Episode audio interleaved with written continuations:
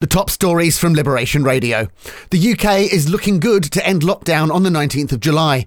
Boris Johnson says that's because the vaccines are working against known variants, but he also warned of a rough winter, possibly due to a resurgence of flu. Nicola Sturgeon is defending the Scotland Manchester travel ban. The Scottish First Minister, responding to criticism from Manchester Mayor Andy Burnham, said it's a necessary public health measure. In Jersey, Halkett Street may change name next year. It's due to be renamed Rue Ivy Forster in honour of the island's first female politician. And the alfresco area outside the Royal Yacht is to be sold.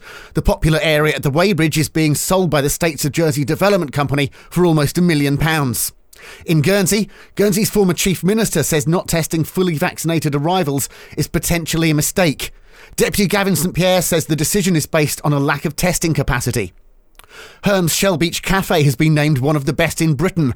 That's according to the Daily Mail, who featured the Herm Cafe, calling it compact and car free.